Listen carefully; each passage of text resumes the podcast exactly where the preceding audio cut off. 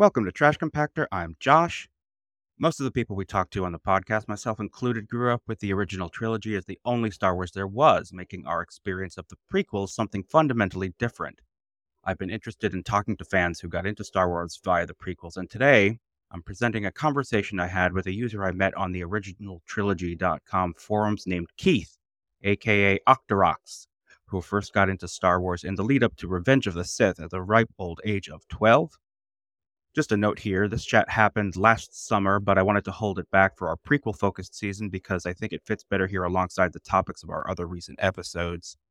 I should also note that due to a technical malfunction on my end, my microphone wasn't working during the recording, so my audio isn't the best, but Keith's side is crystal clear, and he had some fascinating insights that I didn't dare want to lose. So without further ado, here is the conversation I had with Keith from last summer about his experience coming to Star Wars during the time of the prequels. I'm pleased to be joined by Keith. I'm glad to be here. So, Keith, if you don't mind me saying, you uh, post on the original trilogy message board, which is a website primarily about fan edits and fan preservation. Yeah. Is that uh, That's correct. It's a it's a little ironic that I grew up with the prequels and I I post I'm active on originaltrilogy.com, but it's kind of uh, I've been with the site for a long time and it's kind of morphed from being a site specifically kind of for fans of the original trilogy to kind of congregate. I know when uh, at a way back in the day when like TheForce.net was like very prequel positive, like some some of the like dis- more disgruntled parts of the fandom kind of uh, gathered there, but it's really evolved. So many like fan edit projects have come out of there, so it's really evolved into kind of just like a general community for fan edits, preservation of the films, like, and really all kinds of discussion. And I find it's probably one of the more these days. It's one of the more chill Star Wars uh, fan communities out there. So I uh, I I would enjoy. Yeah, no, I would agree with you. You know, in full candor, a lot of Star Wars online fandom spaces I find difficult Mhm. for for one reason or another, and the original trilogy generally is always a fun a fun read. So you said you experienced the films in the episode order. So Yeah. was your first Star Wars movie The Phantom Menace? Um, yeah, so actually I came to it a little late, uh, Star Wars. So I was uh born in 91. So I I um was probably about 12 12-ish when I when I first got into Star Wars, which I know like compared to some people it's like I watched it when I was 5 or whatever. It's it's a little late um to get into it, but basically I had a friend uh at the time who was really into Star Wars and the um basically the advertising and the hype for the Revenge of the Sith was just um starting up. This was like around 2004, I believe.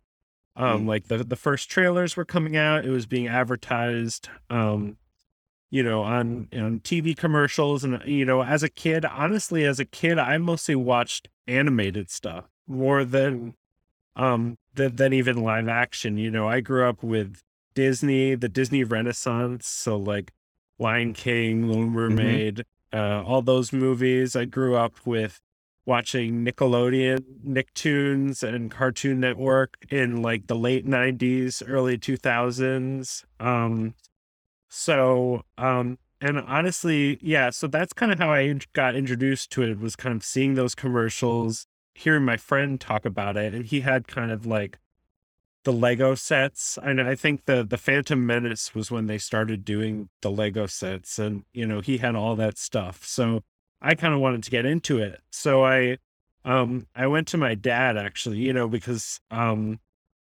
and I asked my dad like, "Hey, I want to get into Star Wars. Like, will you watch these movies with me?"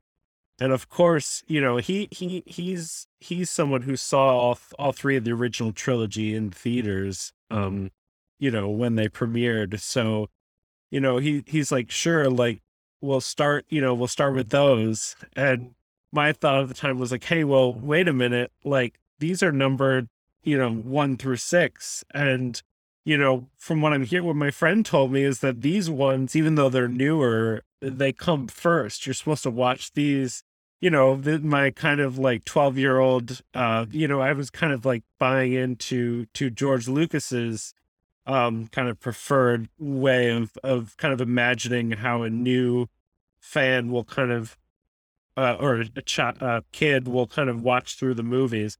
So I can't hundred percent. Re- so we actually did end up watching the prequels first. Um, we rented from Blockbuster the DVDs for Phantom Menace and Attack of the Clones. I um Had your dad seen the prequels before? Or no, was it this first he time had as well? no he had not he had he had not seen the prequels. He had watched the original trilogy when it came out in theaters, and he just hadn't really thought much about Star Wars since then. Sure. Um. Like most normal people, Yeah. like us. ne- yeah. Ne- neither one of my parents were really like. I de- I was definitely introduced to things by my parents sometimes, but neither of them were really people who were like, you know, a lot of times Star Wars fans, they're like, oh, when I have kid, if I have kids, it's like I want to introduce my kids to it at the right time, or like, you know, I want my kids to kind of watch all the stuff that I did growing up. Neither of my parents were really like that. They didn't really push anything on me, and that's probably why I hadn't seen Star Wars and I was twelve. Um, but uh anyway um so we rented the the phantom menace to start with uh, the dvd um and you know this is the dvd so we had the uh, puppet yoda in phantom menace and all that stuff and we we watched it on uh, i think we had we had a pretty nice tv for the time but it was like a 30 something inch crt, CRT? Yeah. yeah so you know i mean i think i do think there is something to watching it on a crt the the kind of like the differences in the visual effects and stuff are not as noticeable at a lower resolution. But um anyway, That's true. yeah, so we watched those. I honestly don't remember if it was that I watched one and two and then I watched Revenge of the Sith in theaters and then I watched the original trilogy, or if I watched it like one, two, four, five, six, three. Oh, I- really? I might have because I was I was getting into Star Wars um in the lead up to Revenge of the Sith. So th- I know they came out with that original trilogy box set in 2004, the the 2004 DVD set. And Yes. um Yes, I, I remember that. those were the ones I had um and they were the full screen versions, the pan and scan, not the uh the widescreen, which w- was a mistake, but I, I think it was kind of like I I because I, I was getting it like I think we were really getting it for my dad, but it was really for me, you know, because I wanted to watch them. So I would ask him Well, hey, like, nothing you, wrong with gro- nothing wrong with growing up with a pan and scan of the original trilogy. That's what I Yeah. did too, and at even lower resolution. So, so I, I think yeah, I think the idea no was like here. Yeah, the idea was like, oh, well, of course you want it to fill up the screen, right? But like, you don't think about the fact that you're losing a bunch of picture information on the left and right side. But um, yeah, so I may have watched those 2004 original trilogy discs before I saw Revenge of the Sith in theaters. I'm honestly not sure, but it's that kind of like I was watching it all at the same time, so it was like all kind of a blur. You know, it I didn't have kind of the experience of watching the prequels or watching the originals and then sitting with those and then watching the prequels or vice versa. Like it was to me, it was just all one. You know, I knew that the prequels were newer. I knew Right. that they, you know, had quote unquote better effects because they were newer and they were made with with newer technology. You know, I I understood that, but I didn't really think of it as like two distinct you know i thought of it as one story i guess Yeah. which is kind of like what what i guess george lucas was was going for you know so No, absolutely. That that was his stated Yeah. intention. So, so yeah certainly what it was. Um, out of curiosity, do you remember um what your feelings or- or thought or reactions were to the Phantom Menace and then episode two yeah when you saw them the first time? I mean, clearly you enjoyed them enough to keep on. i did Watching. yeah Yeah. so uh, you know the thing is as a kid i really like so i started obviously with with a lot of animated stuff and then i kind of got into you know, fantasy. And th- that's kind of how I saw Star Wars. I wasn't really, I didn't really get into sci fi until later. I was really, you know, I was into Harry Potter. I was into, I don't know, I, I definitely had read The Hobbit. I don't know if I had watched the Lord of the Rings films yet. It was all kind of around the same time, but I feel like I, I didn't see those in theaters, so I might have watched them a little later but like I was really getting into fantasy. So I when I watched the Star Wars prequels, I was kind of looking at it through that lens. Like these were these are epic fantasy films that have spaceships and stuff in them. I wasn't kind Well, I mean, they look- really are. They really Yeah. are. I mean, like, like I think that's actually a really good, you know, uh, transition. Uh, like a, it's a really good way to move from like kind of high fantasy to science fiction because Star yeah, Wars is really fantasy with the iconography of science fiction, and but Yeah. my book. and I feel like the prequels, the prequels have even.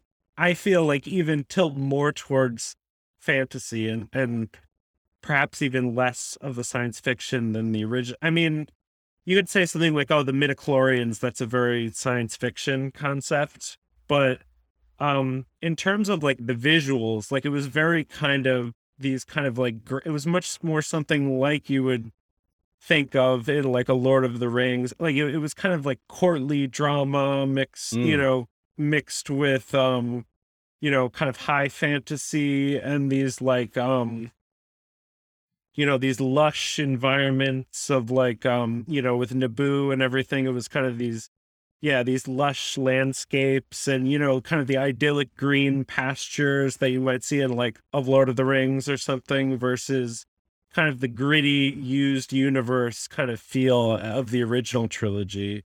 Absolutely. And, like- the main characters are yeah. like knights with swords, and like you don't have like a Han Solo sort of like rough and tumble Yeah.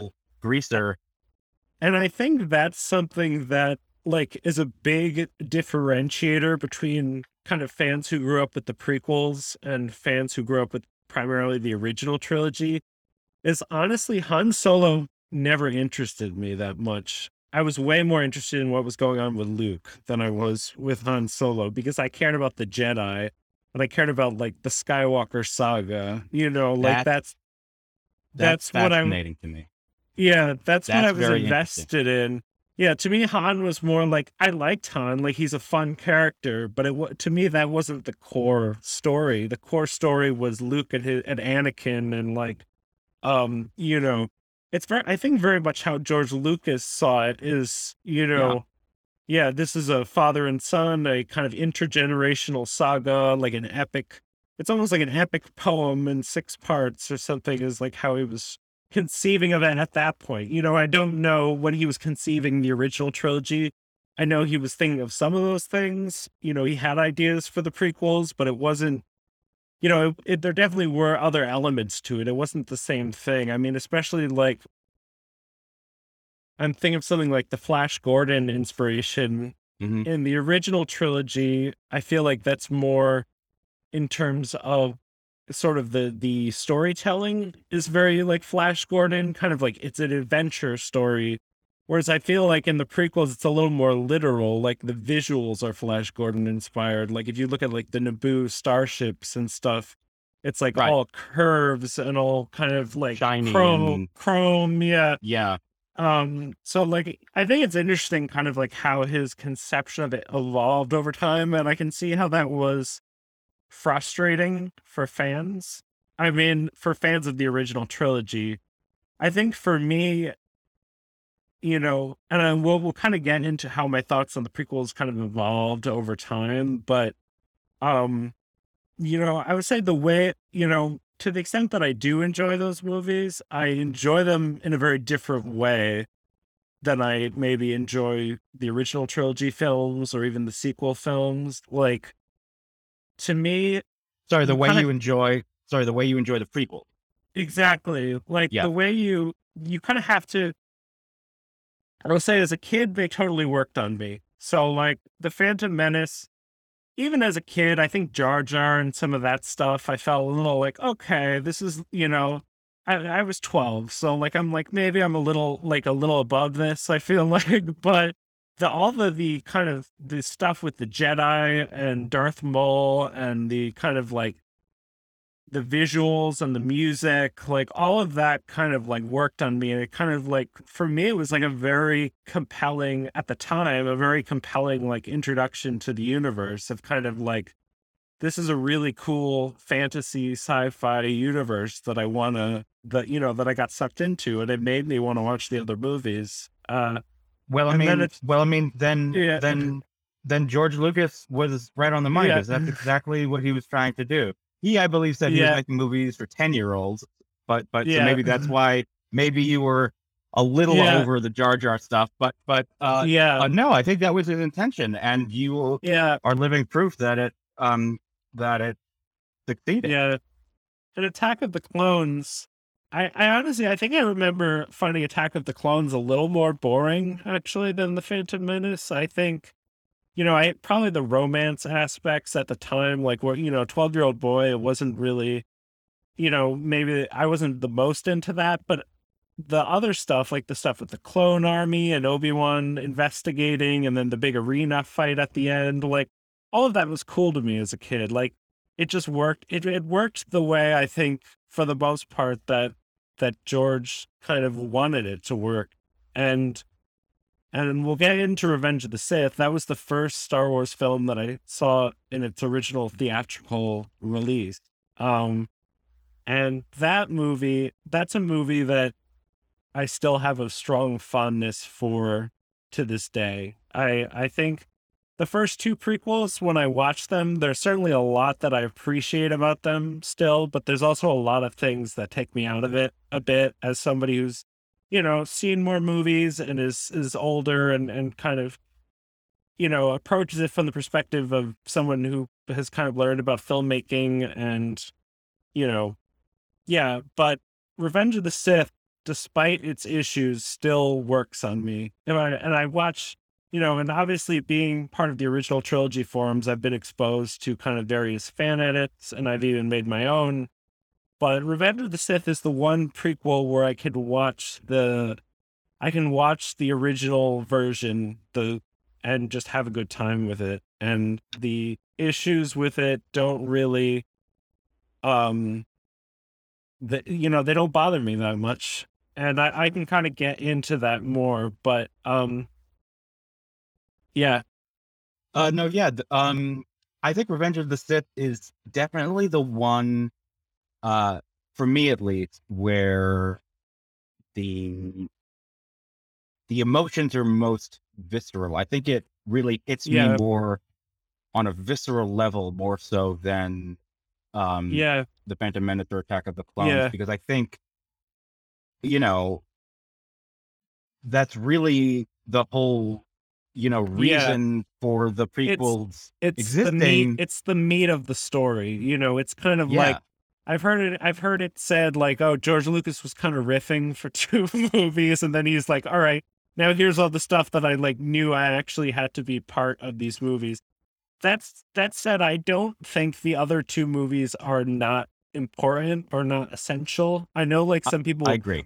like there's that whole idea of the machete cut where it's like you just cut out the phantom menace you don't need it I I don't I don't like that uh, because yeah so look full disclosure, and I will get into this in much more Yeah. detail over uh, you know many episodes, uh, future episodes to come. But I uh, yeah I have complicated feelings about each of the prequel films, but I have a real soft spot for the Phantom Menace. It's actually, for my money, the one prequel that feels the most like the original trilogy. And I think this is a theory, but I think it's because it was shot on 35 millimeter film.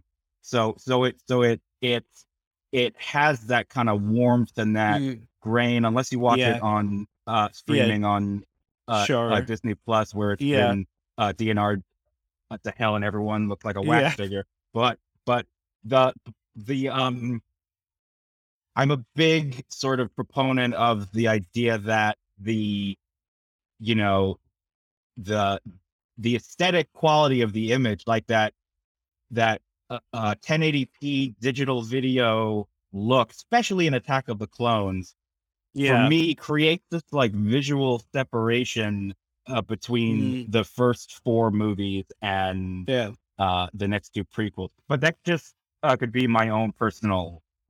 I no, I, I think you, I think you're onto something. You know, the thing about me, I think, is the aesthetics. There are definitely things, especially with Attack of the Clones. There are definitely a, elements that don't hold up so well, like in terms of the CGI and stuff. But the thing about the aesthetics is, I think, like you know, you being someone who grew up grew up watching the original trilogy first, is I think people are very attached to those aesthetics. It's the kind of again, like Yeah. I said, the used universe, but also kind of like the the 35 millimeter like optical effects, like everything kind of feels handmade. You got the puppets, all that. And I love, you know, I love that stuff. I think it's really cool what they were able to do. Um, but I also, you know, I grew up with CGI. Like it was just kind of a thing that was in movies. And Yeah. um, so the prequel trilogy, to me, it does look dated. Uh, Some of it looks dated. It's dated in a different way than the original trilogy is. Right, absolutely, And for sure. I Yeah. I think it, it's kind of an aesthetic. It's a different aesthetic, and I think you either, you know, you know, I now I know there are p- people like my age and even younger than me that they have the same kind of warm fuzzy nostalgia for early CGI that people who grew up in the 80s and 90s maybe do for practical effects. Like Which I Uh, love, by the way. I love yeah, that. like you can see the seams of it definitely like uh you know not to get too technical but things like No, please. ambient Let's get very ambient technical. occlusion like ambient occlusion and stuff like th- there's been a lot of advances in, highlights.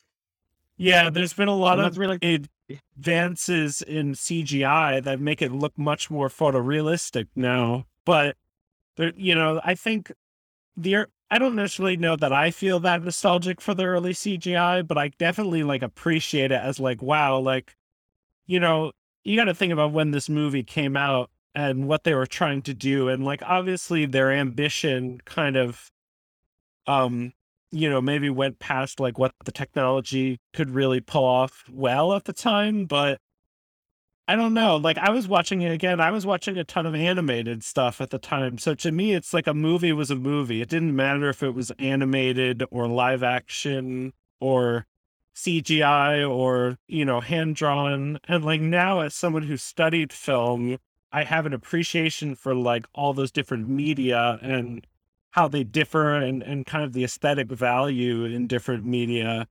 But at the time, as a kid, like a movie was a movie. And so, like, that aspect of it was not not something that ever struck me watching it as a kid. I was never like, these movies, why do these movies look so different? I was just kind of like, well, these movies are newer, so they're gonna look Yeah. different.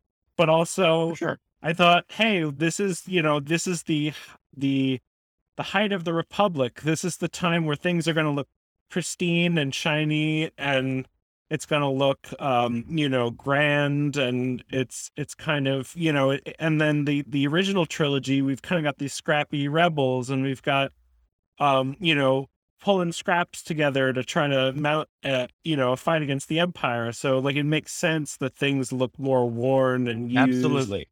and so like for for me that like the aesthetics kind of tracked in that way when I was a kid. Now, what I think do I think the prequels probably would have looked better if they shot them all in 35 millimeter and used a better blend of CGI and practical effects? I th- I think so. but I also kind of really just appreciate them for what they are in terms of you know, they were pioneering. They changed the way films are made. I mean, you look at some, there are a lot of films shot digitally now that are almost, you know, indistinguishable from film. Like you look at a movie like Knives Out or something. Knives Out, I was just gonna say, yeah, the um yeah, uh, the DP, I forget his name, it's on the tip of my tongue. I feel terrible. Uh, but Yeah. he he convinced Rian Johnson, who wanted to shoot it on 35, that he could Yeah. he could make it yeah. look indistinguishable. But you don't, you don't get to that without the, the kind of early versions of that, like the rough, the, r- the rough around the edges version of that, you know? And I think, um, the uh you know i'm sure there's a lot of star wars fans of an older generation who are like okay but don't do that with star wars. You know make some other movie that's a experiment with digital filmmaking but but I kind of you know, but Star Wars had a certain aesthetic, and you should stick to that. But but my feeling is, you know, it kind of had to be Star Wars. It it had to be something big, you know, with the kind of cachet of Star Wars to really grab the attention and kind of, you know, move move things forward in that way. Um, so I so agree with you. kind yeah, I agree with you 100%. I think you're 100% right. Um, yeah, uh, my only quibble, um, you know, and we've alluded to this already, but the idea that George Lucas really, his intention was for these films to be watched in the order you watch them, where you watch the prequels, the Mhm. newer movies first, and then you go to the original Yeah. trilogy. And I just feel like some of those aesthetic differences make that mm-hmm. transition not as smooth as it could be. And I think that was probably his idea behind the special editions was like, all right, let's do some stuff to the older bit. yeah. do some stuff to the older films to make it kind of track a little better, make it match up with what we're doing with the new movies. And I- I don't think it quite lands. You know, as an adult, look watching the films, I don't think it quite works. I think that a lot of the special edition changes. There are some of them that I like because, and, we can get into that too, because my first version of Star Wars that I saw was the 2004 DVD Oh, versions. right. Yeah, right. Exactly. Yeah. Okay. So, Well, um, so we so can I've get a- into the, yeah. Sorry, go ahead. No, no, no, no, no, no. You finish your thought.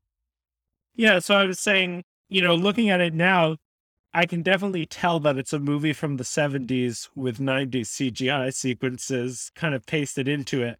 But there are certain changes in the special editions that are almost, for me, kind of just preferred. It's almost like that's how I remember it. So I, I'm thinking, like, you know, I know a lot of uh a lot of people who grew up with it have a lot of fondness for Yub Nub at the end of Return of the Jedi. I've always preferred the special edition version because I, you know, it just it seemed more like, and obviously maybe this is less important with the sequel trilogy now, but it seemed like, well, this is a grand ending to the saga, you know, whereas Return of the Jedi, it's like uh, the the original version, it's kind of like even if we're just taking it in the context of the original trilogy, like it just it feels like a very small scale ending for kind of a big story. Like like it felt a little bit of a mismatch for me. Um so like there's some changes like that. Things like um I like the the scene they added between Biggs and and Luke in the New Yeah. Hope. I kind of missed that when I watched the original version. Um and just to to clarify, I've watched like almost every version at this point. I've watched fan edits. Like I know, I know you talked to Hal uh, nine thousand. He's done version, and these might actually be. I don't know if they're my preferred versions, but they're one version that I enjoy watching, which is he's kind of done a try to do a best of both worlds approach with taking some of the changes from the special editions and some stuff from the original versions and kind of mashing it together. And I can I, I enjoy those versions. I enjoy watching the original versions when I want to really see the filmmaking craft and see kind of what they were working with at that time. And I think that's why obviously they should release they should release the original versions. I mean, I don't think I need to tell you that, but um, but um but I you know I I just actually I was just at Tanglewood in um, Massachusetts, up in the Berkshires, where um, they were doing a concert version of The Empire Strikes Back, and they were they were playing the score live um, with the film, and they were using I think it was you know, and the th- the thing is I'm at the point I'm enough of a nerd now where I can track instantly like which version it is, like just by the color grade. so Yeah. it's like they were they were using the 2011 um version and i i Uh, the assume one with like the the blue sort of yeah uh, like, yeah like filter all over it. Yeah. so and because it was projected on a big it was like outdoors and it was projected on a a big screen it you know it wasn't like a s- it wasn't like i was watching it in a pristine presentation in a movie theater so the color grading was less of an issue but Sure. like um and I, I can only assume that disney just hasn't because i believe they have special versions where the score is not i mean i'm not 100% on this but i believe for those kinds of events, they use a version where the score is removed um, from the film so that they can play the score live. And I assume, Yeah, I think so because I think that Yeah. that that the probably the music is probably on its own uh, Yeah. channel, so you could probably just yeah. And I just assume channel. Disney Disney hasn't um you know mastered a new version of that based on the 2019 release, the Disney Plus version. I assume they just haven't uh gotten around to that yet, but it was the 2011 version and I still enjoyed the heck out of it. I mean, I think Empire is probably the least hurt Messed by with. some of the sp- Yeah. yeah. And there's some changes I can almost split the difference on. Like I like that Ian McDiarmid is the emperor. Um well in the well you kind of need that uh, Yeah. because like if this movie has any hope of working as the fifth movie, you need Yeah. Ian McDiarmid in that scene. Yeah, There's you that- need- the other version only works if you've never seen the Emperor before. Yeah. And you're trying to Yeah. maintain that sort of air of mystery. But if you're sure. if you have any hope of that movie working as a part of the saga, you need that change. Yeah, and that's how I feel, you know, and I think some of the special edition stuff like that, like the continuity fixes and stuff, I like. I do feel like the execution could be better in some places. Like, for example, the Ian McDiarmid Emperor, it's very clear that he just he was on the set of Revenge of the, Sith Revenge and they just yeah. pulled it they just pulled him aside. Yeah. And same with, you know, Hayden at the end of so I know this is a really contentious one, but I'll tell you, when I was a kid and I watched Return of the Jedi and it was Hayden at the end, I cried. No, that's again, that's another one of those changes. That's another one of those changes that again, I think if you have any hope of this working in that intended Yeah. order, that's a needed change. Um, how did you feel, just out of curiosity, seeing Sebastian Shaw's face under the mask? Because, like, it seems to me, and I was just watching in the wake of the Obi Wan show. I think I saw kind of like a face replacement of Hayden Christensen Yeah, on I- him I- in that I've scene. It's not I've, great, but I've seen that. Yeah. yeah, but but but the idea though that not seeing his face under that mask in that moment. yeah. You know, I I kind of accepted it because the thing is Alec Guinness is also not Ewan McGregor. I mean, Well, like true. so I, I just I just kind of accepted that okay, Well, this guy plays the old version of Anakin Skywalker. And I guess So let me really reframe the question. So let me reframe the yeah, question. Do you accept? Do you identify with that man? Do you see that as the same character? I did when I watched it as a kid. I definitely did. I think, cool. um, I think, uh, like it wasn't. It was never unclear to me that that was Anakin. You know, and Right. obviously they did some minor changes. Like they they took his eyebrows off to try Right, to Right. make it and changed the color of his eyes to kind of make it match Hayden. So yeah, I, I didn't have any trouble buying that. When I watch it now, I'm kind of like, okay, this is what uh 25 years after Revenge of the Sith. I'm like, this guy is very old, and Hayden was was not. Well, so well, the same thing with uh, Alec Guinness and Ewan McGregor. Yeah, it's like those, although- uh, those twin although sons age you twice as fast. Yeah. Although someone pointed out to me that, you know, looking at the Obi Wan Kenobi series, Alec Guinness is actually the correct age. Like he's um he was like in I believe his late fifties or early sixties when they filmed Yeah, I think he was like I think I think he was like fifty seven. Yeah. yeah, and um and Ewan McGregor's you know you know in his late forties now I think, and he was I think he I I think he might be Yeah, and he Yeah. was thir- in his thirties when yeah he was in his thirties when Revenge of the Sith came out. So like it it tracks actually. It's just that Alec Guinness looks like a super old guy regardless of like yeah, what well his actual age was. well well yeah, well so back in the day people used to look older yeah, and now it's like with like you know skincare Yeah. and surgery like like everyone looks like a that was funny to me youthful. where they were. um It was. fu- I enjoyed the Obi Wan Kenobi series a lot, despite I loved it. I thought it was great. Yeah, I mean, it probably could have been a movie. Like I'll say that, but I but I think for what we got, I, I really enjoyed it. And but one Same. thing that def- definitely stood out to me was Leia making like a bunch of comments about like how Obi Wan looks like this decrepit old guy, and I'm like, I'm like that's Ewan McGregor. Like he looks he looks stunning. Like He looks don't- younger. He, he he looks younger than I do. yeah, he looks he looks younger. Yeah, I mean, Yeah. yeah, he looks he looks wonderful. So I'm like, how dare you, Leia? But like, clearly they were trying to kind of harmonize it with with uh his depiction in the original trilogy. So to kind of just like, oh, he's old. Like you can, you'll have to tell me he's older because I don't see it. you know. Um, but uh, yeah. Well, so I have a couple of questions for you, uh, based on some some things you said. Um, you said there are some things in the prequel that kind of pull you out when you watch it now. Uh, Mhm. uh, I'm curious what a couple of those things might be.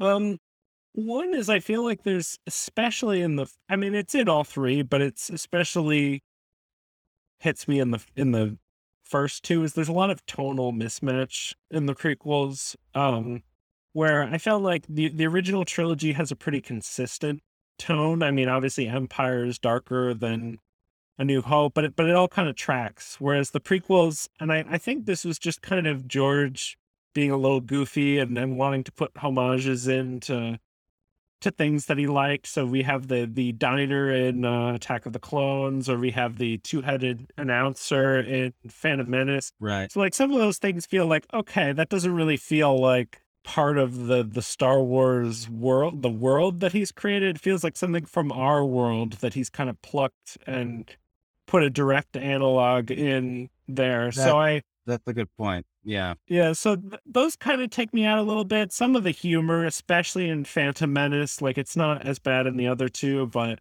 um I actually like some of the humor in the prequels. I th- I think um it depends on the actor. I think Ewan McGregor especially does a good job.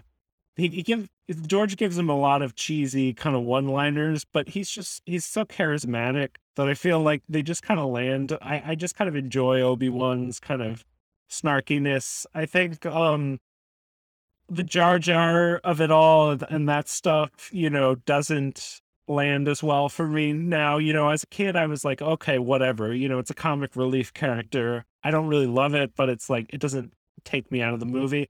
Whereas now I'm like, okay, you know, you could have approached that differently. And also, there's kind of an element um, that a lot of people have rightfully brought up of, and I again, I think this is George just kind of referencing the paying homage to the things that he he liked from older films, but there is kind of like a racial element to some of the characters, Yeah. the alien characters in the Phantom Menace. that Yeah. Yeah. I is mean, the- uncomfortable. yeah, yeah, like the Neimoidians kind of feel like they're like, you know, Fu Manchu villains out of like a Charlie Yeah, Chan film and mhm. stuff. Like, yeah, like, and, um, you know, Watto kind of feels like an uncomfortable, like, Yeah. you know, maybe Yeah. Jewish or Middle Eastern stereotype. yeah, But uh, my real belief is that these are homages to things that he loves. But the problem with just straight up, you know, referencing something you love that was a product of another culture, you're also bringing along with it all of the the implicit, you know, cultural attitudes. So without looking at those things with a critical eye, you you are you are inadvertently perpetuating those same stereotypes without realizing that Yeah. that's what you're doing. So when he Yeah. says it's not racist, I believe him. But when I hear someone who is a member of one of those Yeah. groups see it and they say it is racist, they are also correct. Do you think do you think that there's so little Jar Jar in Attack of the Clones? Do you think that's the result of the fan reaction to the character from the Phantom Menace? Or do you think that, you know, George Lucas was like, okay, we did that and now the story's going somewhere else? I think it might be a mix of factors. I mean, I, I'm sh- George Lucas definitely heard the the fan. You know, you couldn't miss the fan reaction. So I do think maybe there was an element of that. I also think it was just a very different type of story. I mean, the Phantom Menace, um, it's very much about it's it's a very like you know the movie kind of has a childlike feel to it because it's about a child. I mean, it's like, um, you know, and I I actually, you know, a lot- of people like to think uh, some of the decisions that George has made in the prequels, um, you know, and and again to talk a little bit about kind of my evolution in my relationship with the prequels. I I had a period in, um, I I would say about in college, you know, in my um, late teens, early twenties, when I I you know I kind of um swallowed the line that the prequels are are just garbage. They're just um you know there there's nothing worthwhile. Like I I think that was around the time where the the uh, Red Letter Media Oh, Plinkett. Plinkett Plinkett. reviews came out and you know i was Uh. a i was an impressionable film student and i i'm like wow these critiques are like so smart and like i'm gonna be smart and not like these movies and so i, I honestly feel bad i think i was a bit insufferable with that we that all time we all we all are at that age. You, uh, you have to make Yeah. no apologies. um, uh, the Plinkett the pl- the effect of those Plinkett videos on the conventional wisdom about the quality of those films, I think, cannot be understated. Because what's so interesting to me is that he does make a lot of valid observations, he does but but the vitriol and the entitlement yeah uh, you know, which again, like, like is like he is, he's literally playing a character. So I get, exactly yeah so I it's get that, it's, up yeah yeah, so I get that it's like a part of the whole shtick, but, but it's just so mean spirited. Yeah it's uncharitable there there yeah, not yeah, there yeah, it's uncharitable. there isn't even really an attempt to kind of interrogate or explore like what George was trying to do with the movies. It's just kind of like and that that's that's something I have struggled with with a lot of the prequel criticism is I think it's you know there's a lot of problems with those movies and it totally makes sense to point them out. I think some things some decisions George made people attribute to incompetence that were very intentional. And like, so for example, something like making Anakin a child in the first movie, that's something that a lot of people are like, why, like, there's no reason to do that. Like, why would they do that? Why do I want to see? And I know there's the famous Patton Oswalt, um, uh, stand up routine. And I, I love Patton Oswalt, but like, where he's kind of like, I don't want to, why would I want to see Darth Vader as a baby? Why would I want to see Boba Fett as a baby? Like, what is, you know, and I, I think what he was trying to do was, and I think it, it's all said in that poster of ep- that poster of episode one. That's it's Anakin standing, uh, uh, kid Anakin on Tatooine, and you've got the shadow of Darth Vader kind of looming up um, Yeah. behind him. And I think he's trying to show that even like the worst villains, even the scariest villains, like they were just kids too. You know, they were, you know, they were. He was just a kid. You know, and that it's kind of like trying to add depth or dimensionality in some way. And it's like, yeah, it's like nobody's born evil. You know, you you're a, you start out Yeah. when you're a kid like every other kid, and I, th- I think that's what he was trying to say. And I think even with Boba Fett, Absolutely. he was trying to say something similar of like, you know, he's this grizzled bounty hunter, but he got that way because, you know, he lost his father and he was kind of, you know, raised on the streets kind of thing. I I, I think he was, you know, he was trying to, you know, give you know, these some of these characters that were very cool but not super dimensional, um, trying to kind of make give this kind of a sense that, you know, they came they they they weren't always that way. They they started the same way as as any other kid, you know. And I I, I appreciate that message, even though you know I think it would have worked better if you know. And I don't I don't want to you know make I, I don't want to say anything ill of Jake Lloyd because he was a child and he was doing the best. I'm sure he was doing exactly what George asked him to do. But I, I do think with a better perform, a better if they had a really good child performance there, I think that totally could have worked. Like, like I, I think, I agree with you. Uh, there's actually an interesting, um, I think it's a New York Times video where I don't know if you recall. So on the beginning documentary on the Phantom Menace DVD, they show the screen test of the three finalists for Anakin Skywalker. And there was one of them who I think they even showed like it was between him and Jake Lloyd, and they were talking about the pros and cons. And obviously they went with Jake Lloyd. But this New York Times video caught up with the other kid today. And, you know, it was just a really fascinating, like now knowing what the movie was and what Jake Yeah. Lloyd went through. It was like a really interesting video. Maybe I'll link to it in the show notes. I think, I think George knew to a certain extent that he was, he wanted to play up Anakin as this kind of like cherubic little boy. Like he was, Yeah. He was supposed to be a little over the top. He's kind of this idealized version of a little kid. And while Yeah. it, I don't think it totally works in the film, like I don't think it was an accident. That, that that's It was not an accident. No, it was Yeah. definitely very intentional.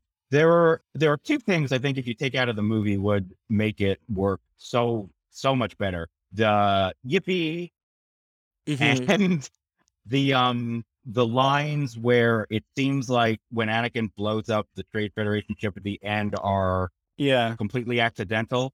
I think you can leave it exactly the same, but have Yeah. it seem like he knows what he's doing. Yeah. And that's why, honestly, so, and, you know, I've alluded to originaltrilogy.com and, and fan edit. I think, and you spoke with Hal previously. I, I think a lot of fan edits have done that, and it's testament that it works. It works well. It works a lot better when when you make those changes. I I think, um, you know, I made my own fan edits and that are ba- oh, heavily based on on Hal's with some other changes from other edits, and I you know, I, I'm kind of like growing out of love with my own edits because as I get older, I kind of like start to appreciate these movies more for what they were. Like I, Mhm. I like, I like that Hal's edits are more. He's like he's going in with a scalpel, like he's very Exactly. He leaves he Yeah. leaves he leaves more of it sort of intact. Yeah. The changes that he makes are very like they all have a very specific purpose. Um, whereas when I was doing my edits, a lot of times I was like, oh, that dialogue makes me cringe. I'm just gonna you know, obviously I made sure that um, you know, that the film works and makes sense, but it but it does feel a little cut, you know, down to the bone a little bit. And I think the the way Hal kind of leaves a little more there is merit to that in that it feels more like a film, you know, it, it feels more like a a film like a George release. Lucas film. Like yeah, you know, like to go back a second to you were talking about some of the the tonal weirdness in Phantom Menace, especially, and like some of the humor is a little like Yeah. is a little is a little questionable. But that's I mean that's George Lucas. Yeah, Like he has an idiosyncratic sense Yeah. of humor. He's a goofy guy, yeah, and like I understand why some people cringe at certain moments, but for better or worse, like this is his movie. This is him. You're seeing him on the Yeah. screen. So so the reason, like to reiterate what you just said, I like how Hal leaves in certain lines or certain moments that a lot of other fan editors will cut size, uh, because it retains that character that the movie has, and I appreciate that. Like again, as someone you know growing older, and I view movies in Mhm. a different way, and I I'm more aware of context. I'm more appreciative, actually, of seeing things that are unique that I Mhm. haven't seen anywhere else or I can't see anywhere else. And I think one of the strengths of Star Wars, and and again, sometimes it doesn't work, but um, one of the things I love about Star Wars is how it can. It's it's so elastic the way that Yeah. it can, uh, you know, on the one hand it can be hilarious, it can be goofy, it can be it Mhm. can be very very emotional and very serious, and it's like a movie. yeah, It's a movie about the dangers of democracies becoming yeah. fascist empires with fart jokes. Like, what is there? What is there Yeah. to dislike And- about that? I I, I think I think right. So gotta stand my man Rian Johnson. I think he put it really well, and I he's had a tweet. I, I forget how exactly he phrased it, but he's like, I know the tweet. asked- I was just riffing yeah. on it. Yeah, yeah, Yeah. I asked him what he thinks of the Star Wars prequels. And it's like George made a seven-hour movie about the dangers of of fascism, of sliding into fascism for children, and like I think that's totally true. And that see, that's one of the things I really appreciate about the prequel trilogy. That I think, especially the Force Awakens, I feel like they took some of the wrong lessons, in my opinion, from the. And I enjoy the Force Awakens. I think it's a really good cover band. Like, like I, I, I think it's a it's a really really well made homage to the original trilogy and the original Star Wars um more specifically but I think J.J. Abrams was very afraid of touching anything, you know, and obviously you have to think about what the climate around Star Wars fandom was in 2015 or even 2014, 2013 when they were like conceptualizing and producing this is like he he didn't want to touch the prequels with a 10 foot pole. I mean, there's like some oblique references to it, like you have a, a mention of clone armies and a Clone mention of the. Sith, a mention of the Sith somewhere, but that that's Yeah. still honestly that that's even more like a lot of that stuff was in early drafts or the novelizations of the original trilogy. So like I don't even really count that as a prequel reference. Uh I think um he wanted to make there's a whole generation of fans who are like very jaded, you know, very put off by the prequels, and he wanted to make Star Wars that,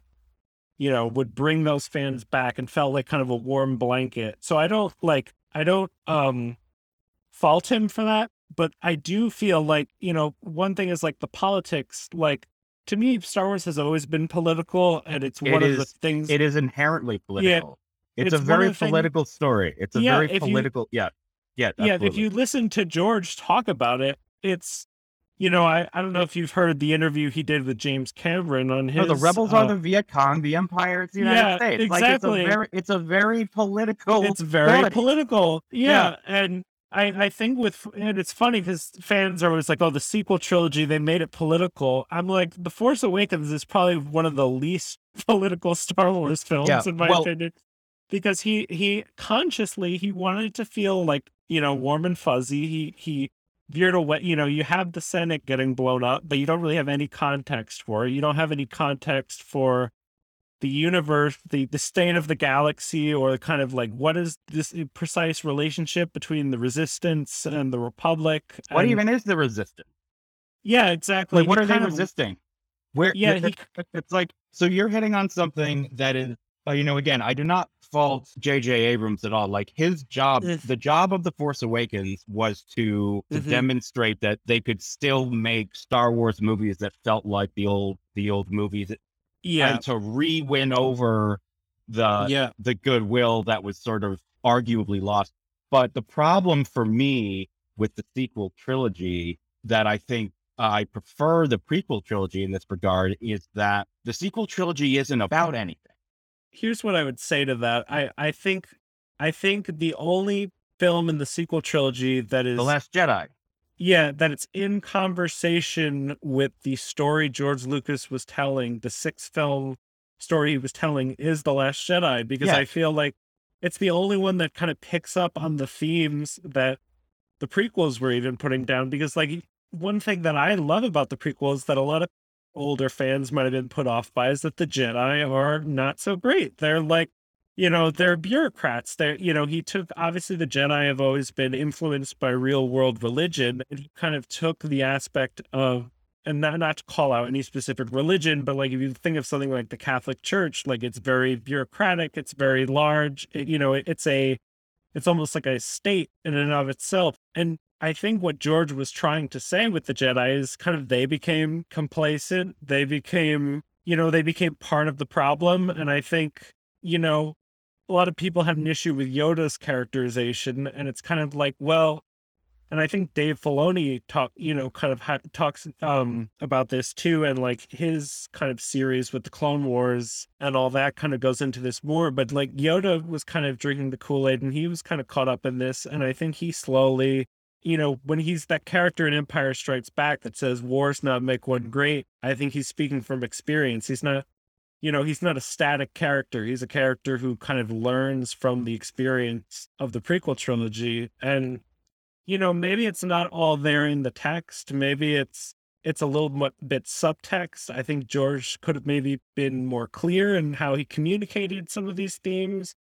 But i don't i don't i like that they're there. And i like that rian johnson picked up on that. And he was like well we're going to have luke disillusioned with the jedi. We're going to have him you know saying the things that that fans might have been saying about about the jedi in the prequel trilogy and you know, I've always appreciated that. Me too. That is actually Yeah. what what really surprised me. It actually still really surprises me because uh, because I read it the same way you did. I saw what what Mhm. Luke was saying up in that scene that you're referring to, where he's talking to Rey and he's essentially like, "Did you know that the Jedi like were X, Y, and Z and blah blah blah?" Yeah. mhm. Um, uh, the way that I read that scene uh, was like Luke was the Star Wars fans who grew up on the original trilogy, then saw the prequels and saw what the Jedi Mhm. actually were, and he Yeah. was bummed about it. That movie is him and the fans rediscovering that there's still good there,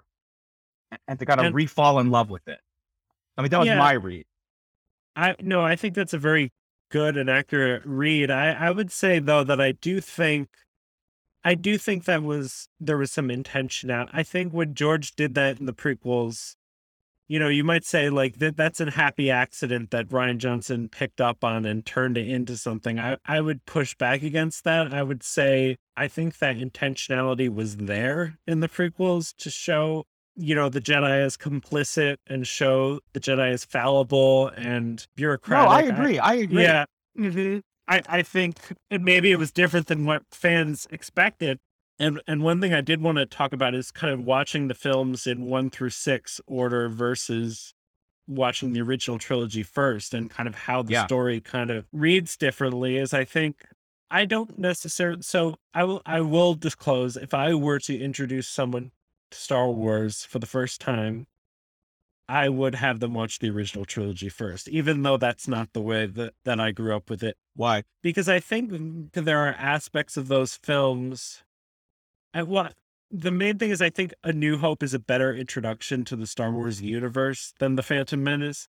I think The Phantom Menace can be an off-putting movie for a lot of people, and I don't. I kind of it's kind of like an idea of like put the best foot forward is Sure. one of the reasons, and then the other reason is that you know I do think to some extent you know, and I don't think I think George was trying to kind of have his cake and eat it too. He wanted to have it so there's additional context to the prequels if you've seen the original trilogy first, but also a kid watching them one through six can watch them in that order and it'll work as well. And I think it mostly works, but I think there are some things like, for example, just what the force is. Like that's explained really succinctly and beautifully in A New Hope and doesn't really get or like what a Jedi is. Like that stuff is not really you're just kind of thrust into it, which you know has kind of you know its pros and cons. But I, I guess it's just I think A New Hope works better as an introduction to the Star Wars universe. I almost wish I, I well, it's almost my preferred way to show them would be watch the original trilogy first, then watch the prequels, then watch the original trilogy again after having watched the prequels. And because there are certain aspects of the original trilogy that I actually enjoyed more because of having seen the prequels. I think, Like what, as an example? well, I, I think I just connect more to, you know, and, you know, people, you can have any things you want to say about, you know, Hayden Christensen, or I, I think he's a great actor. I think he is not given the best, you know, dialogue or direction to work with. I think George just wasn't really concerned with that. And I, I, Yeah. you know, that's fine. That's what the movie he was making. But if you watch a movie like Shattered Glass, I think Yeah. No, he's great. uh, Hayden Christensen is a good actor. And I think even if you watch the Kenobi, Obi-Wan Kenobi, like he's great in Kenobi. Yeah. He's great. Yeah. So, but I think even regardless of, of that, or, or I think just having seen the downfall and having seen that character evolve, there was just more weight, you know, when, um, obviously it ruins the twist of, of, um, Darth Vader is Luke's father, but it almost turns like kind of the situational irony into dramatic irony. It's kind of like now Right. you know he's his father, but he doesn't know that. So you're kind of like, oh, like when is he going to find out? You know what? How is he going to find out? So that there is still kind of like a, it does work. It just works differently. Um, if you're not uh, Luke isn't as much an audience surrogate. You're you're looking at it from a more omniscient kind of perspective, Right. and um, I think that work. You know, it worked for me as a kid. I think it works. It just is different. You know, I think also, if we're being real, um, if I'm going to introduce a friend or, or anybody to Star Wars, they probably know that Darth Vader is Luke's father, even if they've never seen a Star Wars movie. I think there's this kind. of, it's such a pop cultural touchstone. I, I think the the kind of platonic ideal of they're going to watch the original movies and they're gonna they're gonna be surprised by the twist. I just think it's Yeah, like that- something that Yeah, like can that's out the window. Yeah. The other Yeah. thing too, uh, the other thing too is that I do think that that twist is really oversignified in terms of like like the shock value of it is is sort of beside Mhm. the point. Like it's not supposed to be like Yeah. a gotcha. Well, but but and- but because of the the huge effect it had in popular Mm-hmm. culture, like it kind of became that. When it's like you know, really, uh, what it really is is this character learning the worst thing he could possibly exactly learn. which is why also Rey's parents should have stayed as Been nobody. nobody because that's the worst thing he could learn. Yeah, yeah, yeah. Um, Uh, but Uh, we're uh, on the same page when it comes to to the Last Yeah. Jedi and uh, what it was trying to do. Yeah. So I think even if you go, you watch the prequels first and then you watch the original trilogy, I, I think it still works because the original trilogy, they're just really solid movies. And because I think a great twist or a great plot point, it works not just because it's a surprise for the audience, but because it resonates with the characters and, and kind of what they're what they're going through. So and I think that works, you know, the the I am your father, that works whether you know it or not, because it's it's what it means to Luke in that moment, like you were saying. So exactly, exactly. and um and there are kind of like dimensions. So uh, specifically I'm thinking of New Hope. When I when I've watched the prequels first, there are definitely things that read differently than if you watch A New Hope and that's your first movie and you don't know anything else about Star Wars. Like for example, like when Owen says, you know, he's afraid that he has too much of his father in him. Like I'm like, oh, I, you know, that that kind of reads different, you know, versus like when you're first watching the film when it first came out, you might think, oh, you know, he's just his father was reckless, so like he yeah, like was, he's gonna like he, he's Yeah. gonna uh, be like a spice runner or something. Yeah, but n- now it's like it's much more ominous, you know. It's kind Yeah. of like um and uh I think of Obi-Wan, you know, and I I know a lot of people feel like, "Oh, the Clone Wars it was best when, you know, we didn't know anything about them." But I I like, you know, for me when Obi-Wan is kind of reminiscing about the past, I kind of like having that added layer of like as an audience kind of knowing, you know, what happened and kind of thinking back to the character played by Ewan McGregor, who's so you know he's great and he's um you know he he, kind of channels Alec Guinness so well and and kind of thinking about his adventures. And I'm I'm a big so I'll tell you what kind of was my kind of prequel. You know what the prequels were for the original trilogy fans. Surprisingly, that's what the CGI Clone Wars series was for me when it first came out. I when I saw that and I saw they gave Anakin a Padawan, I was like, what it like? I'm like, this isn't, you know, because here's the the thing. I was a big fan of the Genndy Tartakovsky. yeah, 2D dude, those those were great. Those were great. Yeah, so that was actually, you know, I actually had watched those before I saw Revenge of the Sith. So to me, Yeah, me I was a, as much as I enjoyed Revenge of the Sith and it's my favorite prequel, I was a little let down with General Grievous because I'm like, hold on, like this guy is kind of like he's in the micro series, he's this kind of um, you know, like alien meets predator. He's this kind of like badass Jedi Yeah, hunting He's terrifying. machine force of nature. Yeah. And in the movie, he- you know, he's kind of like the, you know, the mustache twirly villain who ties the lady up on the railroad tracks, you know. with he's- like a hacking cough. yeah, who's like, and I get what George was going. He was George decided to take the character in a different direction, and you know, it's not like it is now with Disney, where like everything's so carefully managed so that everything lines up. George, you know, he had his movies, and he would let. You know, he, he saw the value in expanding the universe, obviously. He saw the value in invest fan investment, but for his story that he was telling, he didn't care. You know, he he didn't Yeah. care what any derivative stuff was doing. You know, so he gave them the concept art of Grievous and was just kind of like go nuts. And then he ended up doing something different with the character. So, um, but as a kid, that kind of bothered me because I'm like, this is not the same. You know, I was looking forward to seeing this guy in a movie in live action, and it was not what I was expecting. But uh anyway, yeah, back to the the CGI Clone Wars. When that first started, yeah, I was like, this looks really childish. It looks really goofy. Why is uh, Anakin have a Padawan? That doesn't make sense. They wouldn't trust him with a Padawan. And I just wrote it off completely, and I never watched it for for a long time. I'm like, this isn't for this. Clearly, isn't for me. I, to me, the Clone Wars micro series is like too it's too close to my heart. I can't accept that this seems to be retconning that completely. So I just didn't watch it for a long time. And it wasn't until um, I think when this, the series was all on Netflix, this was before everything moved over to Disney Plus. I, Yeah. I was hearing a lot of good things about it. This was before season seven came out. It was when um, you know, it had been canceled by Disney. canceled. Yeah.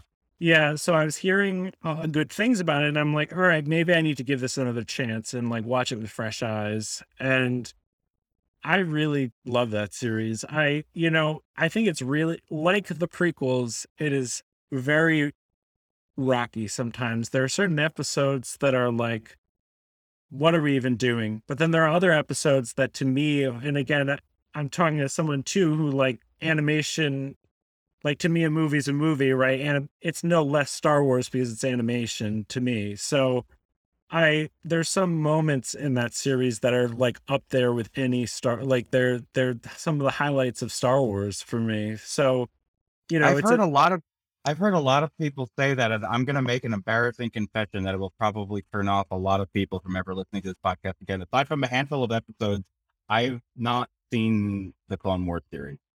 that's okay i mean it, i tried Um, to get i tried to get my friend into it um who's also a i mean she's not you know, she's not maybe as big a Star Wars fan now because The Rise of Skywalker, we had very similar kind of thoughts on The Last Jedi, and The Rise of Skywalker was kind of a big turnoff for both of us, but it kind of broke her more than me. And I've tried to get her to watch The Clone Wars as way of like, hey, maybe this will get you back into Star Wars.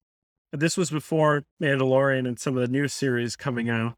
And she just could not get through the first couple seasons. It's rough. It's a it's rough. The the Clone Wars movie that they, you know, again, silly, uh, you know, crazy George Lucas idea. He just released a couple episodes of a TV series cut together and put it in right? mo- put it in a movie theater. Yeah, it's it's rough. It- you know, it's worse than any of the prequel films. I mean, it's Would you um, suggest so so hypothetically speaking, if I were to try to watch the show, would you suggest that I watch it in order and just try to uh, to stick it Um, out for those first Rocky seasons, or is there like a prefer? Oh, because I know that like the episodes are sort of all over the timeline, right? It's not like Yeah. So Yeah. here's my thing. I recommend I I believe I just watched it in the air date order, but I would actually recommend the chronological order.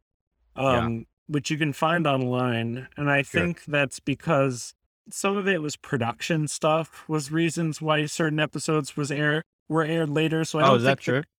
Yeah, I'm not sure. I know they did go back to earlier arcs and add more stuff, but I think it was always with the intent. I, I believe I'm not. You know, Dave Filoni has said Clone Wars. You can just kind of pick and choose which ones you want to watch, and and I think that's you know, be, and I think that's true to a certain extent. But I do think there is kind of like an evolution to the characters that you miss if you don't watch. You know, if you don't watch certain parts, you know, because maybe they're rougher than other parts. I think um I recommend the chronological order. I think, you know, it's definitely intent. You know, there's nothing about it that's not intended. Like it's not like the prequels where you it's a very different experience. It's just kind of like it just it's just less jarring to watch it in the chronological order, in my opinion. So now in terms of like a, an abridged viewing guide or, or something like that, I made one a while back uh, in terms of like what episodes I think you can safely skip, etc. But honestly, I would, you know, in the spirit of George Lucas, I would recommend just watching through it, you know, just not liking the stuff you don't like and uh liking the stuff you like. I, I think I agree with that. That's my style too. Like if I'm gonna watch a show Yeah. or a movie series, I just want to watch Yeah. it all the way that it came out. Yeah. Yeah, and that that's why even though I've made my own fan edits and I really like other fan edits like Hal's, when I'm going to show somebody Star Wars for the first time, I'm I'm showing them the original version, you know, I'm showing them the films as the filmmaker intended it because I well, in terms of as the filmmaker, at least as the filmmaker intended it at some point because I don't know if I'm going to show them the special editions. um, but uh but I, I'm going to show them, you know, I, I don't want, you know, I feel like even if a fan edit is more effective and if like hypothetically, if that was the movie released in theaters, maybe we would have all liked it a little more. I, I think you have to, you know, a film is still, you know, regardless of how commercial it is or whatever, it's a piece of art created by a filmmaker and you should kind of, you should view the, the piece of art as they created it first before you want, and fan edits are more like what I would do on a rewatch or like as an as an alternative version. Um, but it's I like not. that. Yeah. Plus, Yeah, I I, like think that. it puts you on the same when it comes to the conversation and the discourse around the movies. It puts you off on the wrong foot because you've watched a different version than like 99% of people have watched. So it, it kind of, Right. um, so like certain details will be different. So like if, if someone's talking about how Padme, you know, died at the end of Revenge of the Sith, and you're like, wait a minute, I watched the HAL 9000 version. Right. Right. she, you know, like I, I think it's important to have a baseline for what the films were before you, you know, as as I love fan edits and I think it's a really cool community and I, you know, I am kind of I don't want to say necessarily death of the author, but like, you know, I do feel like once a piece of media is put out into the universe, the you audience, control over it. don't you, yeah, too? the audience can kind of do whatever they want with it. But the thing is, the original version still is still the version, and that's the version that I would show to somebody if I was showing them the first time. So I agree. um, I, I respect that uh, a lot. I think you're I think you're right on the money. yeah, and that's how I feel about Clone Wars. Um, I mean, so there is, I will say, um, going back to originaltrilogy.com, there is a fan edit. Se- someone's doing a really ambitious fan edit series of the entire series, which like is kind of like blows my mind that somebody would fan edit, you know, six seasons of a television show. You mean they're making like one long film out no, of no, the no, no, no, no, no, No. no. They are they are reconceptual. Some episodes are combined, others are not. Like Oh. they're re they're reconceptualizing it as I think a, few, a shorter number of seasons and with like hour long episodes. Like they're recutting it into a total. They're basically they they've been. So uh, the creator is somebody who goes by the name of Eddie Dean on Fanedit, or sorry, on originaltrilogy.com. And it's called, I think, Clone Wars Refocused. And basically he's trying to conceptualize it in a style, in a um kind of a content style much closer to something like The Mandalorian, where like the Oh, episodes are Interesting. the Mhm. episodes are on like as long as they need to be. Um, Yeah. you know, whereas Clone Wars was very much a 30 minute uh or 20 22 minute whatever, you know, with commercials for Cartoon Network. He's kind of reconceptualized it as a as a different kind of thing. He's changed like the opening and the outro credits to like really just change the tone and like he makes lots of cuts, he combines episodes. And it, the idea is really because there's so much fluff and there's so much what what people call you know, I, I'm not a super fan of the term all the time, but like filler, there's a lot of filler episodes. So like, Yeah, I'm not a fan of that term. yeah, but but it, it's so the idea is really like if somebody won't sit down with you and watch the whole series, you could show them this as kind of like this is what you need to kind of like because obviously with the stuff Dave Filoni is doing now with the Mandalorian, Book of Boba Fett, and now especially this Ahsoka series that's coming out, Clone Wars and Rebels are like foundational to some of the, you know, like as the Yeah, whole yeah, that- character of us. Yeah, For for sure. That's why I am seriously contemplating trying to Yeah. find the time in my life to watch those series Yeah. because I am interested in in seeing Ahsoka. Yeah. And I was saying out. it's so fun. My re- my initial reaction to the Clone Wars series is so funny because like the biggest sticking point for me was Ahsoka. And it, what it wasn't from like you know I know certain people you know obviously there's gross elements of the Star Wars fa- fandom who are like oh a girl in Star Wars like it was No, never yeah. that it was never that but it was kind of like know, yeah, this- you don't strike me as that kind of guy. So so- Yeah. but I kind appreciate of like the, uh the disclaimer. r- yeah wrapping my head around the idea that Anakin had a Padawan between episodes two and three that we never heard about in the movies like it was almost like a bridge too far for me at the time and sure. But after I watched the series, to me, the character of Ahsoka is essential to Star Wars and essential to um the uh this even the the arc of the prequel trilogy. Like Wow. even though she's even though she's not in the films, so much of her relationship with Anakin like informs that character in a way that it was almost in a way a little I don't want to say do over, but like a it adds a lot more shading to the character. Like if something like the relationship with Padme, or even the relationship with Obi Wan, which mostly works for me, although there are issues with it in the in the prequel trilogy.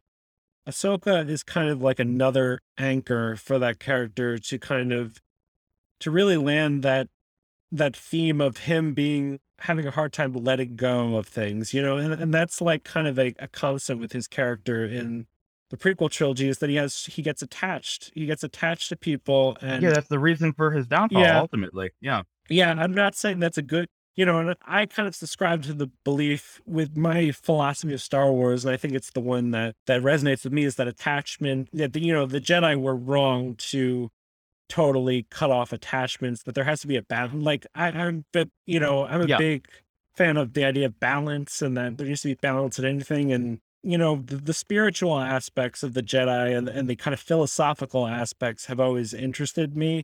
And the the way I kind of see it is again this may why I vibe so much with the Last Jedi is, um, is you know that it's about balance and it's about um, you know, not this kind of rigid dogmatic view. Not to use the same words that Palpatine uses in Revenge of the Sith, but it's No, kind of no, but no, but that's the Um, thing, though. yeah. But that's the thing that I Yeah. appreciated about that is that he's because he's not wrong. wrong. Yeah, he's Yes. not wrong. Yeah, exactly. And you know, the Sith, the, the where he is wrong is that you know the Sith are no better. Yeah, the Sith are worse, but like the the Yeah, Jedi like- like- are. You know, like context matters, like intent Yeah. matters.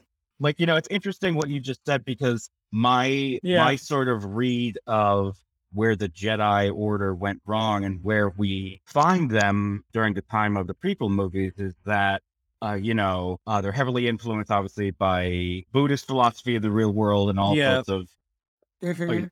So I feel like the Jedi realized that that attachment, an unhealthy attachment, is yeah, one of the things that will lead one to go to the dark side. And as with any large institution, what their solution was, okay, well, we'll just make no one allowed to have any attachments, and we don't have to worry about that ever happening, right?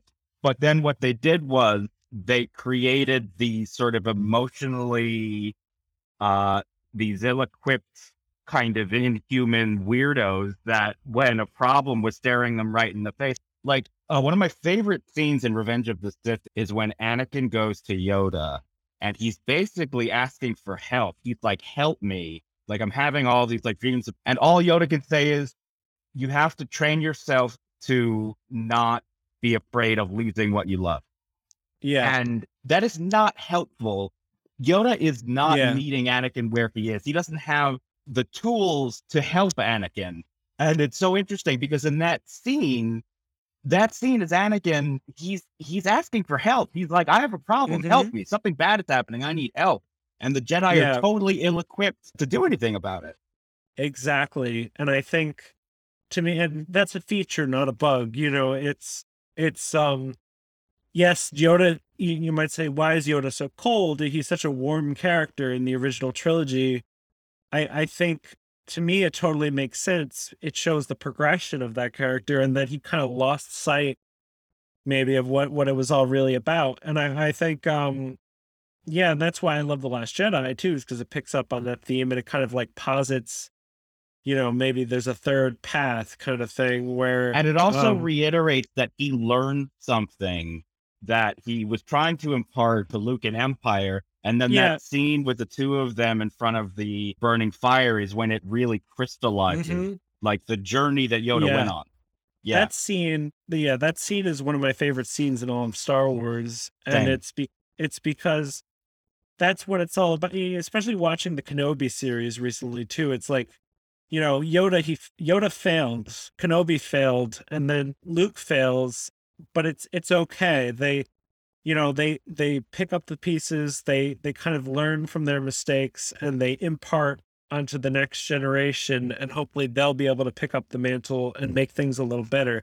And that's why to me if there is a theme an overarching theme to the sequel trilogy it's kind of the idea of the cyclical nature of um you know because it may be a happy accident like force awakens just kind of reestablished a lot of the same um entities that kind of exist new versions of the same entities that existed in um the original trilogy you know with the first order and the resistance but but i think last jedi kind of turns that into like um you know it's kind of like it's it's commenting on kind of the way things kind of um happen in cycles. Luke failed the same way that yoda and obi-wan kind of failed him to a certain extent and um so so I, I to me that kind of resonates and to me last jedi is kind of about breaking that cycle you know and it's kind of about um you know how every generation you know is going to be a little better than the last and, kind of learn from the mistakes of the last generation i don't know that that was always really resonant with me and that that's why to me the prequels too of are even if there's a lot about them that doesn't work especially you know phantom menace and clones they're essential star wars to me because to me a lot of those they strengthen a lot of those those themes come from reading it as one big story you know um Totally. whereas yeah. it yeah and you know i think i definitely recommend clone wars because i think in its best moments it kind of captures a lot of the same themes and it adds a lot of you know it adds a lot of dim i don't know if dimensionality is the right word maybe more like emotionality to Anakin to just as a character that I just feel for him so much more than when watching the the saga films where he you know he really I think they're it's fair to say that the Anakin character didn't quite land maybe the way Lucas wanted him to for a lot of people in the prequel trilogy that that they didn't find him sympathetic or they didn't find him um you know I relatable. And you know, I think he want Lucas wants you to feel really awful when he turns to the dark side. You know, you want to feel for him.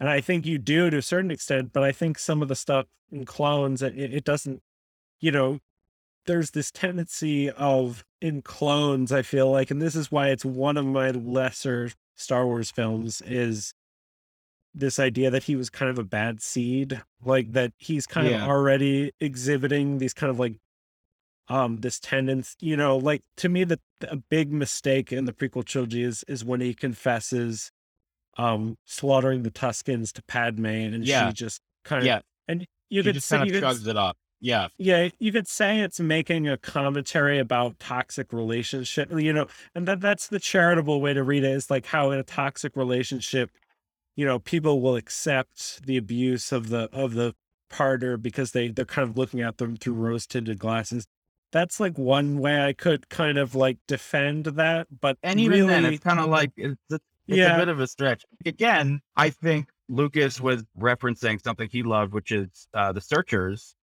Mm. and I think he didn't necessarily view the Tuskens as fully realized humans, which Oh, I actually thought sure. was uh, one of my favorite things about book of the Boba. Boba Fett series. Yeah. I mean, say what you will about that, but the way that they Yeah. really developed the Tuskens, and Yeah. now I actually make a point never to refer to them as Sand People because I feel like that's sort of like a. I mean, I know that like you know we're talking about like a fantasy universe and nothing's real anyway, Yeah. but like I feel like it's a bit of a dismissive racist thing to call them Sand Yeah. People. You know?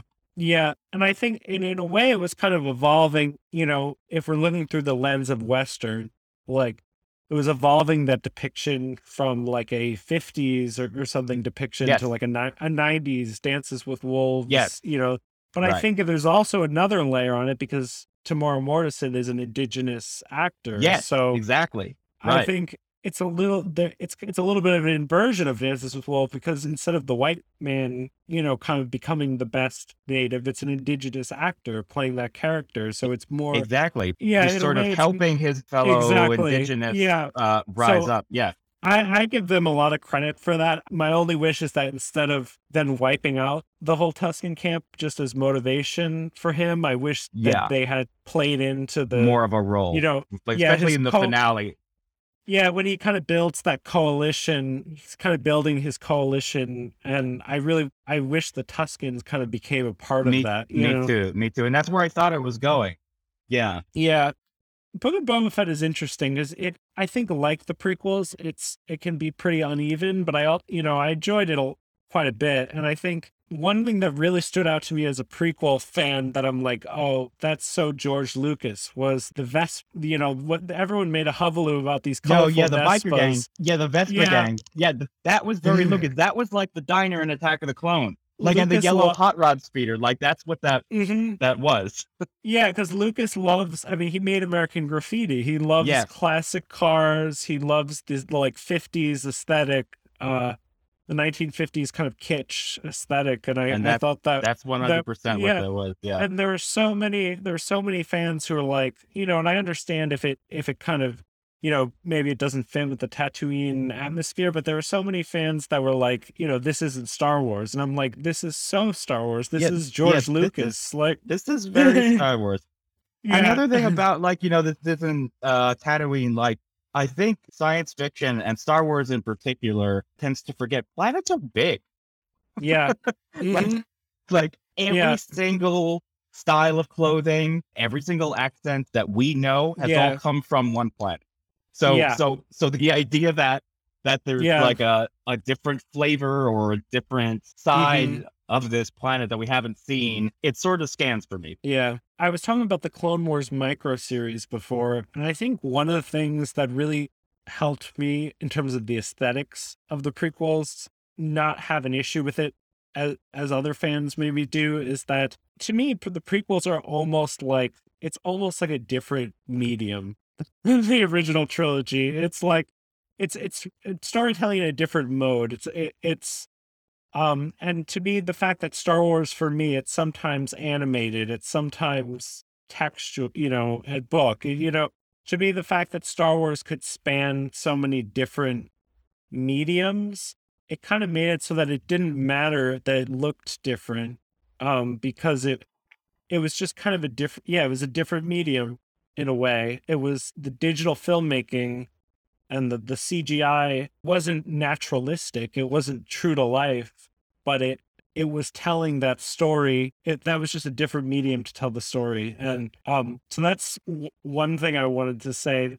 The other, I love that. I agree with you 100%. Yeah. Like, uh, my only quibble that I'm not saying that I'm right, but I love what you just said. But for me, the fact that that was supposed to be part of one cohesive story, the Mhm. the the separate, Yeah. like changing mediums, uh, you know, I equal can- halfway through, for me was a little I challenging. Yeah, and I think it helps that there. It does help that there's a big time gap between the prequels and the. I mean, it's it's not that big. It's twenty years, but um, which is maybe less than some people thought originally. But it does help me a little bit. Kind of, these are kind of sub units. The prequel trilogy and the original trilogy are kind of sub units of this larger story, and they have their kind of own aesthetic sensibilities. Uh, did you know that John Williams actually wanted to record a new main theme for the opening crawl for the prequel? Oh wow! I think I might have heard that. Yeah, that's interesting. And George Lucas said, no, it's got to be the same theme uh, because I want it to be one cohesive thing. But in retrospect, hearing what you just said about like how, Yeah, you know, like that's sort of a subunit, I actually kind of would have liked that because I think that well- that would have helped viewing the films as those sort of subunits the way that you just described. and I think that's kind of that ended up he kind of he maybe learned from his lessons a bit because with the Clone Wars series, I remember one direction from George Lucas was to Kevin Kiner, the composer from that for that series, is I don't want it to sound like John Williams. I want it I want it to be its own thing. And Interesting. I think I think that was in that case that was kind of a smart decision. And I think he does use the Williams themes like very sparingly in certain moments, um, much like you know the newer shows do, like Mandalorian and Obi Wan, and but um, you know the, the music there was much less orchest. There was an orchestral aspects to it, but it was much more like poppy a little bit. There was you know, it wasn't quite the same. It wasn't the John Williams style, much in the way that Mandalorian is kind of, you know, influenced by spaghetti westerns and it's its own style of music. Clone Wars has kind of its own style of music, and I think that was smart. Um, I will say I wouldn't trade the scores for the prequel trilogy for anything, but They're fantastic. yeah, No, to they're me, amazing. to me and i i um i used to listen to a podcast called star wars oxygen and I was just telling my friend, I was just telling someone Yeah, about that yesterday, and that I be- love, yeah I love those podcasts.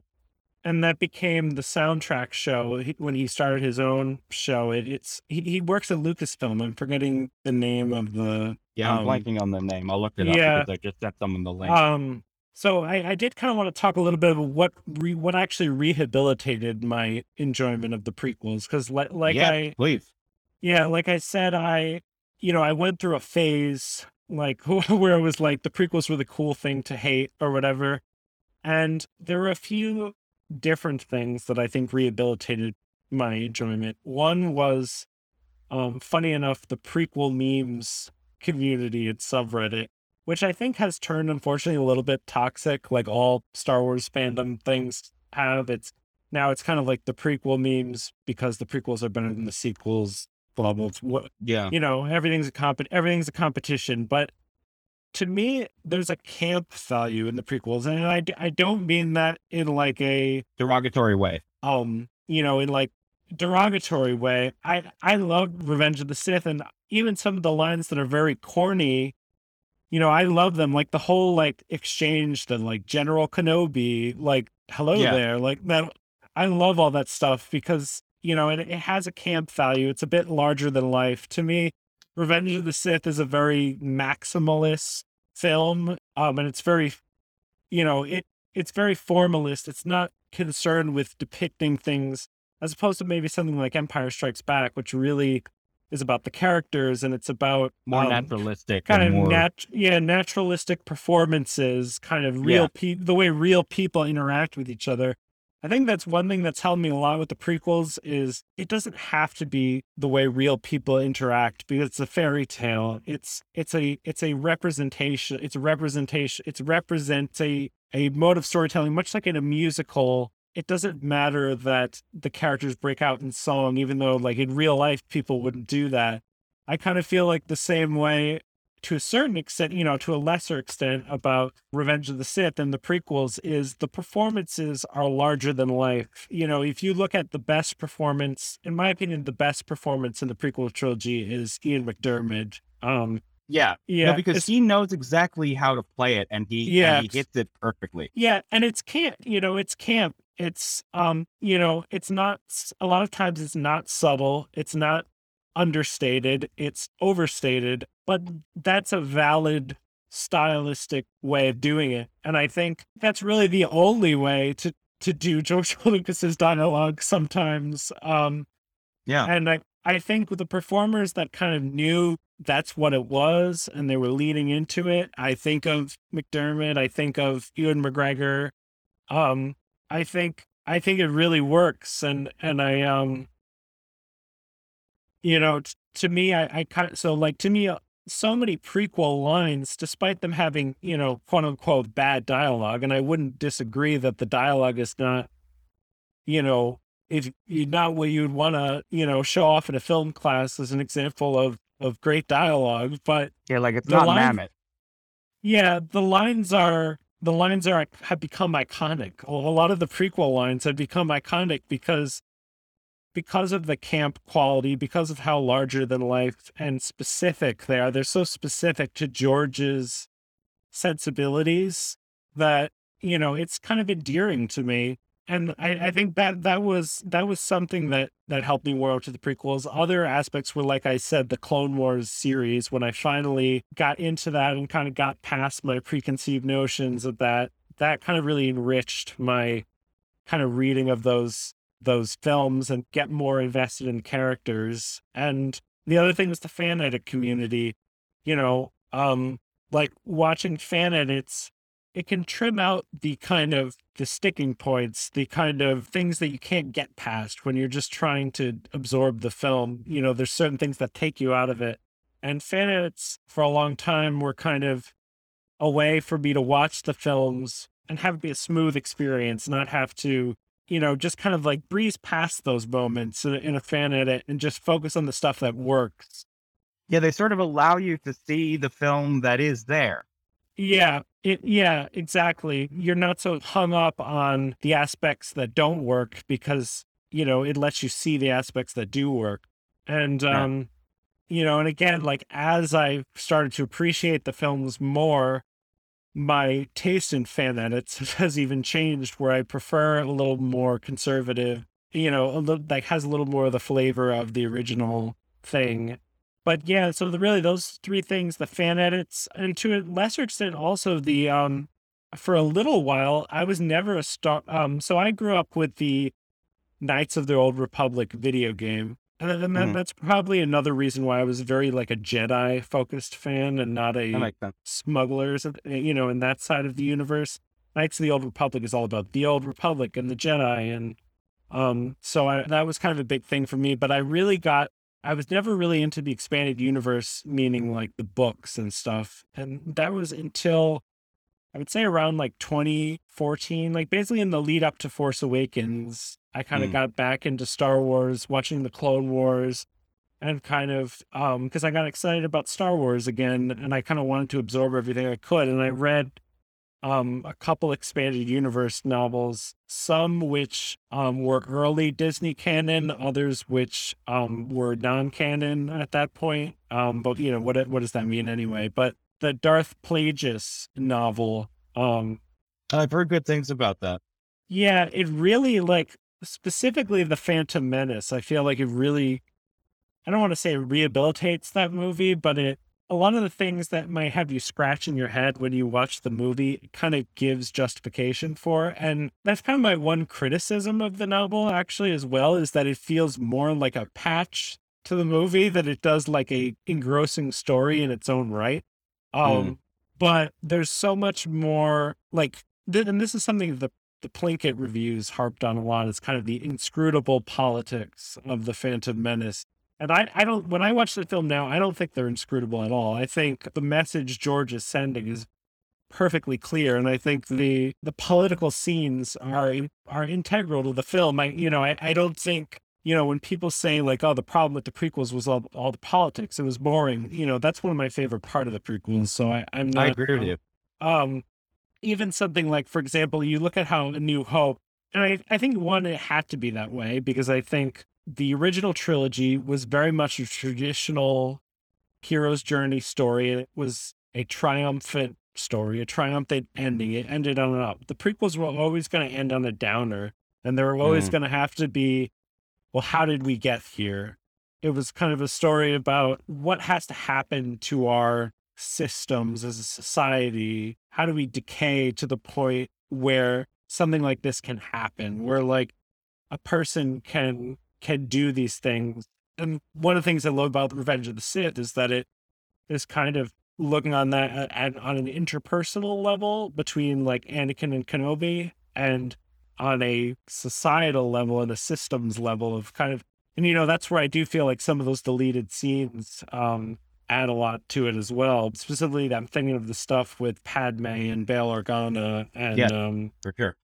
but um you know it's kind of like the collapse of society and it's kind of like in this fulcrum this fulcrum point is this one man and I, I don't know i just think it's really ambitious and it's really you know there's there's actually an art critic uh named uh camille paglia and she's like a fine art critic. She has a book where she wrote a great piece on revenge of the sith and why she thinks it's like one of the greatest like 21st century works of art or something and it's I like must read this. I've never. honestly i haven't read the full book i have to confess i just read the section on star wars but it's called uh glittering images by camille paglia and um she writes about Star Wars and then about Revenge of the Sith specifically, and specifically the climax of the movie and kind of the duel, the the intercut duels into kind of like the ending and the kind of ending montage of like Padme giving birth, while contrasted with essentially the death of Anakin and him And the birth a, of Vader a and rebirth Yeah. yeah, rebirth of Vader, uh, his rebirth as Vader. It's kind of the death of Padme and the death of Anakin and the birth of Vader and the birth of the twins and this kind of this parallelism. And then kind of um she talks about kind of like how she sees like having Bail and Obi-Wan, how they are kind of presented as like nurturing male figure in kind of the end where he's handing off the baby. Like, you know, it's a little like high-minded, but it's it's really compelling and um, i definitely recommend that as a read and um, the other thing i was going to say is with the opening of phantom menace a lot of people say why is it so slow? Why is it so boring? Compared to like something like a new hope where it's a bombastic opening it's like we're in the middle of a firefight. And i think the way I see it is what George was trying to say with that is kind of how the banality of evil and how evil kind of slowly seeps into, you know, it's in these kind of boring trade disputes, you know, people get complacent and they don't see the kind of the the again the phantom menace like it couldn't be more on the nose kind of lurking underneath. It's and I, I feel like it's super kind of prescient in terms of like the direction our society has gone i mean i don't want to get too political on your show but uh you know it's this kind of like there's a bunch of people kind of being like nothing's wrong. This is you know whereas you know there's something clearly wrong. Something is clearly afoot it's this kind of veneer and the, the whole idea with the fandom is is this kind of veneer of everything being perfect and beautiful where while it's rotting kind of, from the inside out. It's rotting from the inside out and i thought that was really beautiful and really conceptually interesting. So like i don't really have that issue of the opening. It's not an accident that the movie starts slow. It's intentionally a contrast to a new hope and i think even the, the fact that in a new hope it's Leia saying, "Well, you know, I'm a senator. I'm you know, I'm a dignitary, you know, and in this situation, it's the villains. It's the Neimoidians being like, well, what we're doing is legal. You know, we're upstanding. It's kind of an inversion of that. And I think uh, Nute Gunray, Newt Gingrich, and Ronald Reagan is where yeah. that name comes from. Not, not, they're, these movies are very political. George is saying something very specific and it's not subtle. The, um, the one thing that I will say in regards to the politics of it all is I used to think that the prequel depiction of, you know, the fall of the Republic and the rise of the Empire and even the fall of Anakin uh, to a degree were, you know, kind of facile and simplistic, and I didn't really buy it. Yeah. Mm-hmm. But as the years have gone on, and I have seen what has been happening in the real world, yeah, I think the prequels are more prescient, as you said, and I appreciate them and understand them a lot more than I did when they originally came out. Yeah. It reminds me of the kind of the criticism of like obviously uh, on a whole different whole different kind of movie, whole different tier than the prequels, but a movie like Jaws where people would be like, "Well, why didn't, you know, that's not realistic. They would absolutely close the beach right away. like you know, no, they would. It's like, no, like yeah, no, yeah you look at the world we live in now. It's yeah, like it's like yeah, yeah, yeah. No, I'm with you 100. percent Um, I want to thank you, Keith. I really enjoyed this conversation, and I really appreciate you being game to come on and have this chat. And I'm gonna watch the Clone Wars based on what you said. I think you sold me. Cool. You'll have to, yeah, you'll have to let me know how it goes. I will. I will. Again, I want to thank Keith for his time and his patience while I sat on this episode for almost a year, but it's finally out there and hitting your ears. So thank you, Keith. If you enjoyed what you heard, please subscribe, like, rate, and review the show on your platform of choice. We are TrashCompod across all social media, and you can email us at trashcompod at gmail.com. Transcripts of this episode and all our other episodes are available at trashcompod.com. And as always, we will see you on the next one.